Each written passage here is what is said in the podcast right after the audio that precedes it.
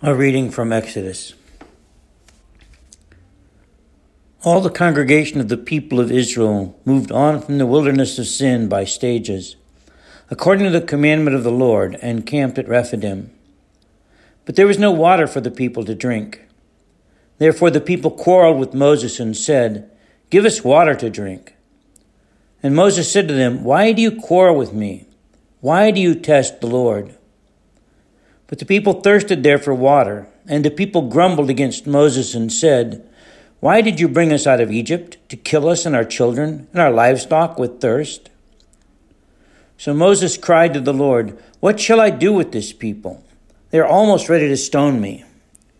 The Lord said to Moses, Pass on before the people, taking with you some of the elders of Israel, and take in your hand the staff with which you struck the, the Nile, and go.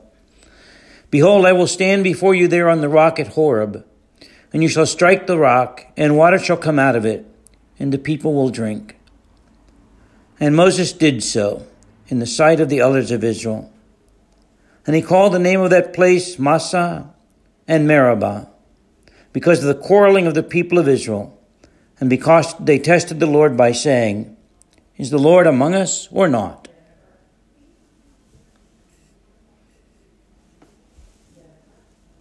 Let us pray.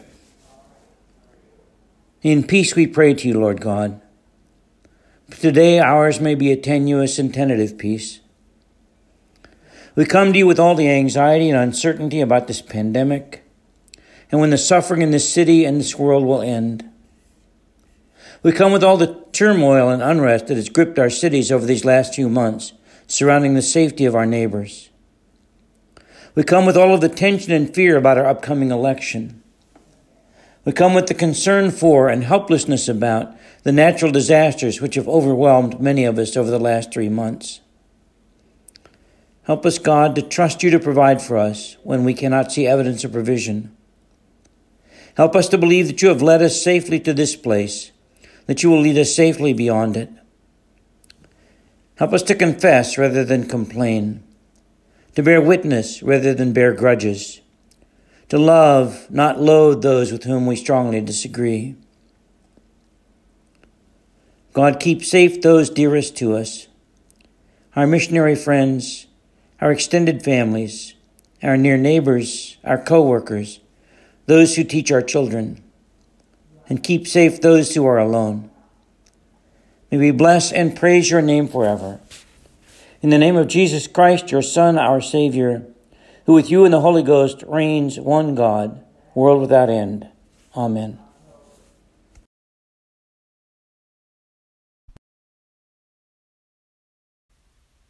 Feel free to stop the recording now and uh, worship the Lord. Good morning. Well, I hope all of you are doing well this morning it is good to be with you. I want to read today Psalm 78, 1 through 4, and 12 through 16. Psalm 78, 1 through 4, and 12 through 16. My people, hear my teaching. Listen to the words of my mouth. I will open my mouth with a parable. I will utter hidden things, things from old, things we have heard and known, things our ancestors have told us. We will not hide them from our, their descendants. We will tell the next generation the praiseworthy deeds of the Lord, His power, and the wonders He has done.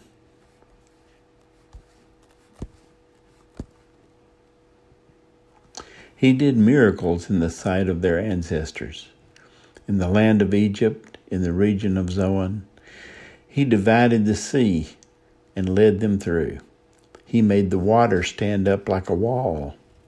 He guided them with the cloud by day and with the light from the fire all night. He split the rocks in the wilderness and gave them water as abundant as the seas. He brought streams out of a rocky crag and made water flow down like the rivers. Let's pray. Father, we are so thankful to you for guiding us, for leading us. Father, we are grateful that we can that we can be called children of yours. We are grateful for the many blessings that you give us. Father, we pray that you'll continue to guide us. Guide us like you guided the Israelites.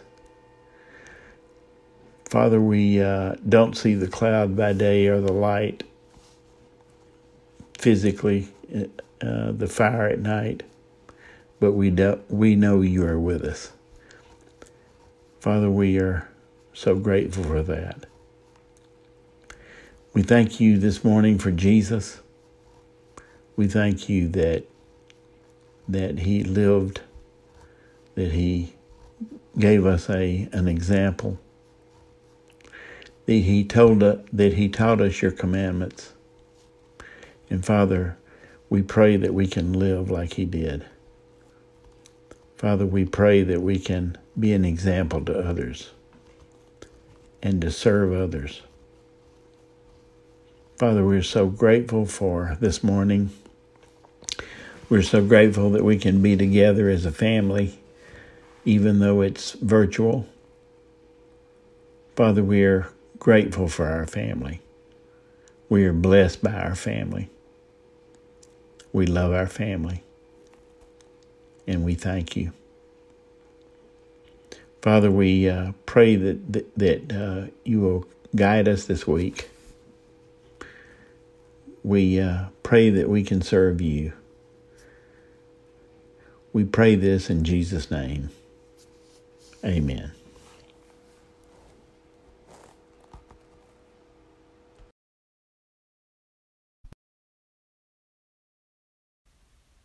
Feel free to stop the recording now and uh, worship the Lord. Good morning, church. We live in a time of disruption. New technologies have given voice to the voiceless, but these same technologies have clouded our understanding of authority. We saw this about 500 years ago. Books were expensive and rare. In the West, the Catholic Church controlled most educational and cultural thought. However, at the invention of the printing press in the mid 15th century, books became less expensive and more common and it's no accident that the, dis- that the disruptive forces of the Protestant Reformation and Enlightenment followed in the next century. The printing press fueled their rise just as the internet has fueled our recent disruption. Some of this is good, some of this is bad. Embedded in this, though, we have to make wise decisions about authority. Where do we go for authoritative information and wisdom when it comes to news, healthcare, science, relationships, education, and faith. If we listen and follow the wrong authorities, we'll end up in an unhealthy place. But if we listen and follow the right authorities, we will prosper along with our families and neighbors. In this morning's reading, Jesus responds to the questions about his authority and offers a compelling example of how to discern authority. Our gospel reading comes from the book of Matthew, chapter 21, verses 23 through 32. Jesus entered the temple courts, and while he was teaching, the chief priests and the elders of the people came to him. By what authority are you doing these things? They asked. And who gave you this authority? Jesus replied, I will also ask you one question. If you answer me, I will tell you by what authority I am doing these things. John's baptism. Where did it come from? Was it from heaven or of human origin? They discussed it among themselves and said, If we say, From heaven, he will ask, Then why didn't you believe him? But if we say, Of human origin, we're afraid of the people, for they all hold that John was a prophet. So they answered Jesus, We don't know. Then he said, Neither will I tell you by what authority I am doing these things. What do you think? There was a man who had two sons. He went to the first and said, Son, go and work today in the vineyard. I will not, he answered. But later, he changed his mind and went. Then the father went to the other son and said the same thing. And he answered, I will, sir. But he did not go. Which of the two did what his father wanted? The first, they answered. And Jesus said to them, Truly I tell you, the tax collectors and the prostitutes are entering the kingdom of God ahead of you. For John came to you to show you the way of righteousness, and you did not believe him. But the tax collectors and the prostitutes did. And even, even after you saw this, you did not repent and believe him. This is the word of the Lord. So, who were these religious leaders? They had religious, social, and legal authority under the permission of the Roman Empire. Remember, Rome allowed conquered people to continue to function for economic purposes and taxation as long as nothing disrupted the status quo. These Jewish leaders settled for the crumbs from Caesar's table. Why? Power. They gained power from the continuation of the status quo. They couldn't be completely free due to Rome, but they could have power. And they exchanged the purity of their faith for that power. It was going fairly well until Jesus, a source of disruption. Through his miracles and teaching, Jesus awakened the common people, the disenfranchised, the marginalized to what was really going on. Jesus captured their hearts to the true fulfillment of the promise to Abraham as Jesus was the son of David. And Jesus was bringing in the kingdom of God. This kingdom disrupts the status quo, disrupts the Jewish leaders, and disrupts the Roman Empire. So they asked him, how do you have the authority to do this? And he responds by trapping them in a question Where did John get his authority? Like Jesus, John had been popular among the common people, but not the secular or the religious elites. Specifically, he called out Herod's adultery and his defilement of the meaning of marriage. So Jesus traps them by asking, Was John's authority from God or human origin? And if they say God, well, they're going to implicate themselves because they didn't obey John. But if they say human origin, then the people will turn against them. Being good politicians, they refuse to answer. wisely, Jesus says he won't answer their question if they won't answer his. But in a way, he does answer their question by the telling of the parable. Let me read that part again. Start in verse 28. What do you think? There was a man who had two sons. He went to the first and said, Son, go out and work today in the vineyard. I will not, he answered. But later he changed his mind and went. Then the father went to the other son and said the same thing, and he answered, I will, sir. But he didn't go. Which of the two did what his father wanted? Put differently, uh, which means more? Saying the right thing or doing the right thing? Uh, let's think of the virus. Which is preferable? So you got two people, let's say. The first person isn't sure the virus is really as bad as all the experts say. They think we're making way too much out of this. But at the end of the day, they don't claim to be an expert. So when they go out, they wear a mask and they practice social distancing. The second person says they believe the science. They believe the CDC, the NIH, the WHO, and they get really frustrated about those who don't seem to be doing the right things. They're almost judgy of them at times. But when it comes to their own actions, they don't always wear a mask. They don't always follow the protocols. They say the right stuff, but they don't always do it. Who would you rather have as your neighbor? Honestly, if those are my two choices, I'd rather have the neighbor who does it, even if he doesn't always say it. And this is Jesus' point. The right thing is easy to talk about, but hard to do in practice. Think about it. We've all experienced the letdown of someone saying they'd do something, but not following through. Hey, I'll call you. I'll stop by. I'll do those reports. I'll invite you over. We'll get together. I'll pick up milk on the way home. I'll be there for you. But they don't do it. They say one thing, but do another. Why did you say it if you weren't going to do it? Maybe they forgot. Maybe they got busy. Maybe they wanted to, but just didn't have the willpower to follow through. Or maybe they were more focused on saying the right thing than doing the right thing. How does this relate to the religious leaders? If you proclaim something as an authority, you have to follow that up by doing what they say. And the religious leaders can't go back now and say, John acted on God's authority, because that would mean they did not do what God said. A lot of people give lip service to God as an authority, but their actions show otherwise. Family, our actions always reveal our authority. It's one of the great lessons we learn as we get older. Focus more on what people do than what they say. We've all heard the expression, actions speak louder than words. And it's true. Consider your own actions. What do they say about you? If I tell someone I want to talk to them and visit with them, get to know them, but I stare at my phone more than them, my actions speak louder than my words. If I say, we need to be doing a lot more to help the poor, but I invest much more time and money on my own hobbies than the poor, my actions speak louder than my words. If I if I tell my family I love them more than anything, but I get much more excited when the Titans win, or the stock market goes up, or a new movie trailer comes out, my actions speak louder than my words. And if I tell someone Jesus is my authority, but I quote my favorite political commentator more than I quote Jesus, my actions speak louder than my words.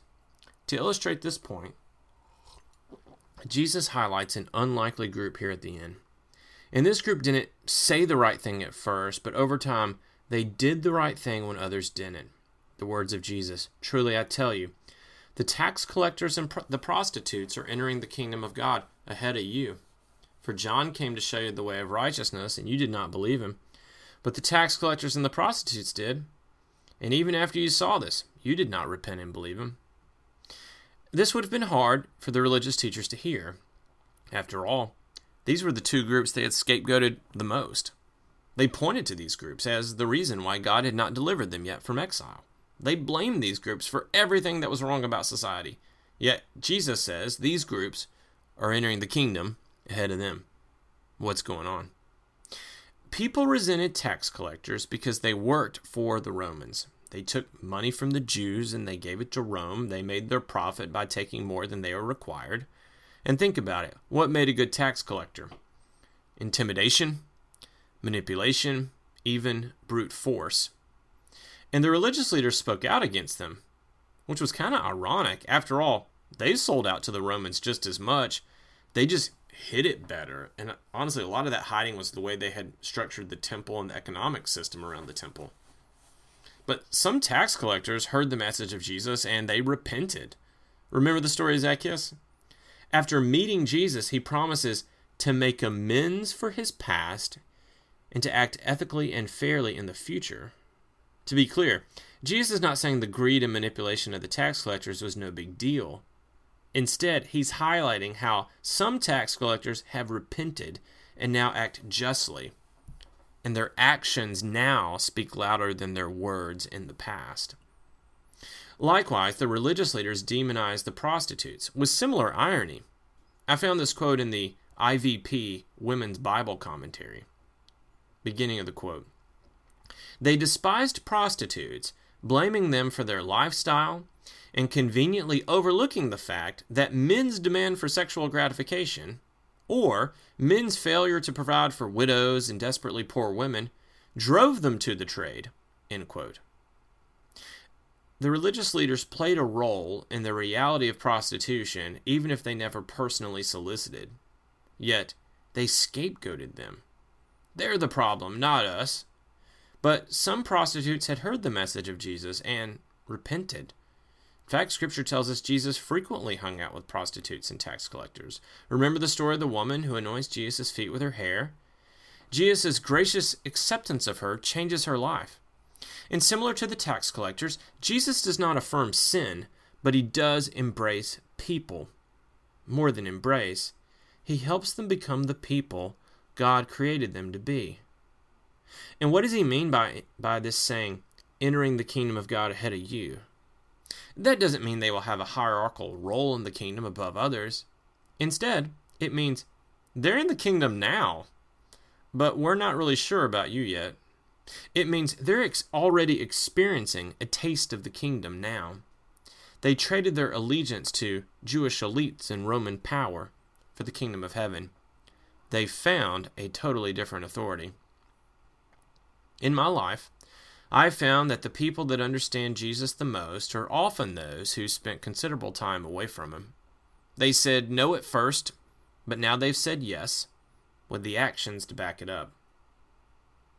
Every month, I get a magazine in my mailbox called Christianity Today, and I've subscribed to that for years, and it's been around since I think the 1950s. And in the very back of the magazine, every month on the back page, they offer a testimony. Someone who formerly didn't follow Jesus shares their story of coming to Jesus. And often, they were part of a group some Christians like to demonize drug addicts, alcoholics, adulterers, members of other religions. It's my favorite part of the magazine, and it's always the part I read first because every time they show me something I didn't know prior. Looking beneath the surface, I always see this theme. They had an authority in their life parents, friends, political party, famous person, another religion, secular wisdom, often the self.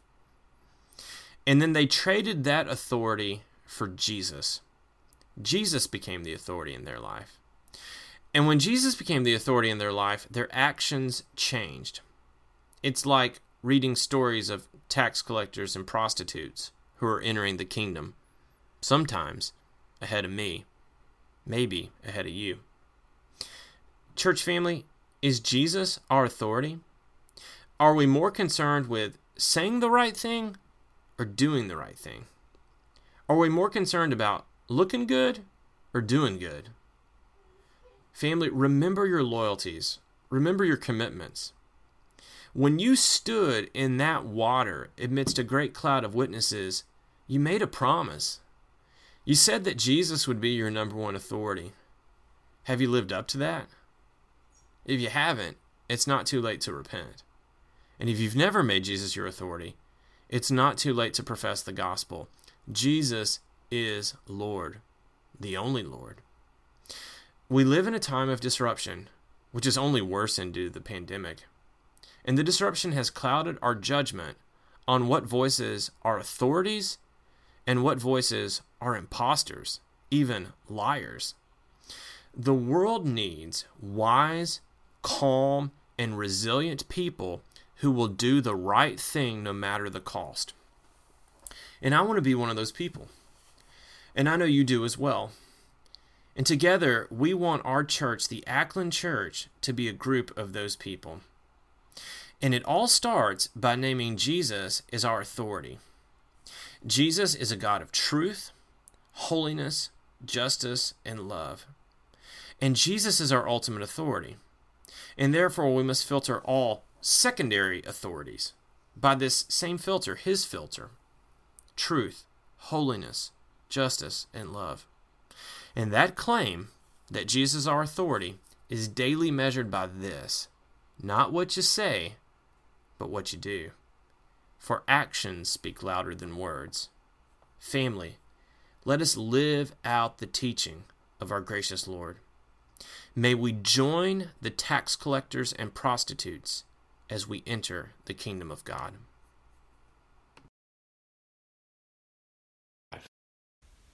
Please take a moment to uh, to worship God and to prepare your hearts and minds uh, for communion. In preparation for the Lord's Supper, I'd like to read Isaiah 53, verse 1 through 10. Who would have believed what we just heard? When was the Lord's power revealed through him? He sprouted up like a twig before God, like a root out of parched soil. He had no stately form or majesty that might catch our attention, no special appearance that we should want to follow him. He was despised and rejected by people, one who experienced pain and was acquainted with illness. People hid their faces from him. He was despised, and we considered him insignificant. But he lifted up our illnesses. He carried our pain, even though we thought he was being punished, attacked by God, and afflicted for something he had done. He was wounded because of our rebellious deeds, crushed because of our sins. He endured punishment that made us well. Because of his wounds, we've been healed. All of us had wandered off like sheep. Each of us had strayed off on his own path. But the Lord caused the sin of all of us to attack him. He was treated harshly and afflicted, but he did not even open his mouth. Like a lamb led to the slaughtering block, like a sheep silent before her shearers, he did not even open his mouth. He was led away after an unjust trial, but who even cared? Indeed, he was cut off from the land of the living because of the rebellion of his own people. He was wounded. They intended to bury him with criminals, but he ended up in a rich man's tomb because he had committed no violent deeds, nor had he spoken deceitfully. Though the Lord desired to crush him and make him ill, once restitution is made, he will see descendants and enjoy long life, and the Lord's purpose will be accomplished through him. Pray with me, please. Glory to you, O God. Your majesty and power are beyond our understanding. So is your love, which you showered upon us in abundance and without end we take this bread and wine demonstrating our knowledge of what you've given us through the sacrifice of Jesus Christ. Our existence and essence is one with Him. Our divinity is through that union. Because of your love's power over spiritual death and separation from you, we have been restored to life eternal through His resurrection, our being one with Him. It was your will from the beginning that we would be with you. And our life's purpose is to glorify you forever and ever. We throw ourselves before your throne with the angels and the elders and the four living creatures to worship you, God. Amen. Praise and glory and wisdom and thanksgiving and honor and power and strength be to our God forever and ever. Amen.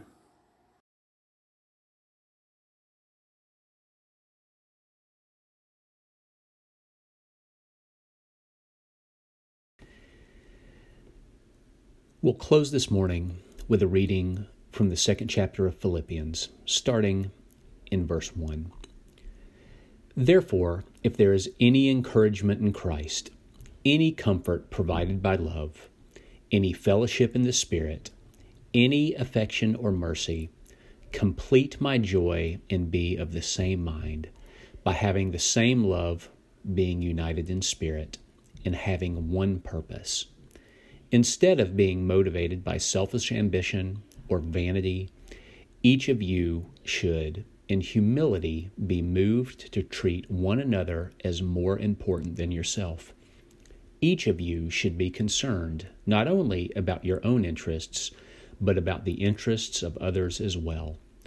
You should have the same attitude towards one another that Christ Jesus had, who, though he existed in the form of God, did not regard equality with God as something to be grasped, but emptied himself by taking on the form of a slave, by looking like other men, and by sharing in human nature.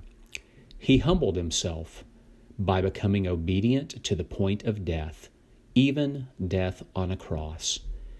As a result, God highly exalted him and gave him the name that is above every name, so that at the name of Jesus every knee will bow in heaven and on earth and under the earth, and every tongue confess that Jesus Christ is Lord, to the glory of God the Father.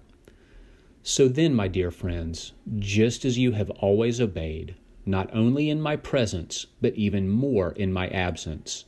Continue working out your salvation with awe and reverence. For the one bringing forth in you both the desire and the effort for the sake of his good pleasure is God. Let's pray together. Lord, just bless and keep each family that is hearing these words this morning. Lord, may we be a blessing this week uh, to those in we, we come in contact with, both those that we know and those that we don't know. Lord, help us turn our eyes towards Christ. Uh, help us to do as these verses ha- have said and to put away vanity and selfish ambition. Lord, move us towards that humility that Christ demonstrated for us. Lord, protect us as we go from this place. Lord, watch over each person here until you complete the promises that you've made to us. Lord, that you have shown us through your Son. It's through his name we pray. Amen. Good morning, Acklen podcasters. We've just got a couple of announcements this morning. We'll start with the birthdays. Allie Church turns 16 on Sunday, the 27th. So watch out. We've got another driver at the, in the youth group. Uh, Bill Crouch turns 94 on Tuesday. Congratulations, Bill. And Clark and Jenna Christian celebrate eight years together on the 29th. Um, also, want to uh, have you guys keep your eyes peeled for more information on the Acklen Fall Retreat. Um, there's going to be a mixture of virtual and socially distanced in person options, and I know that there will be some emails coming up on that again real soon. So just keep an eye out for those. Thanks, and you guys enjoy your coffee and donuts. You've been listening to 900 Acklen Avenue, the podcast for the Acklen Avenue Church of Christ. If you'd like more information about our community, our church website is http colon slash slash acklen.org. Thanks again for joining us. God bless.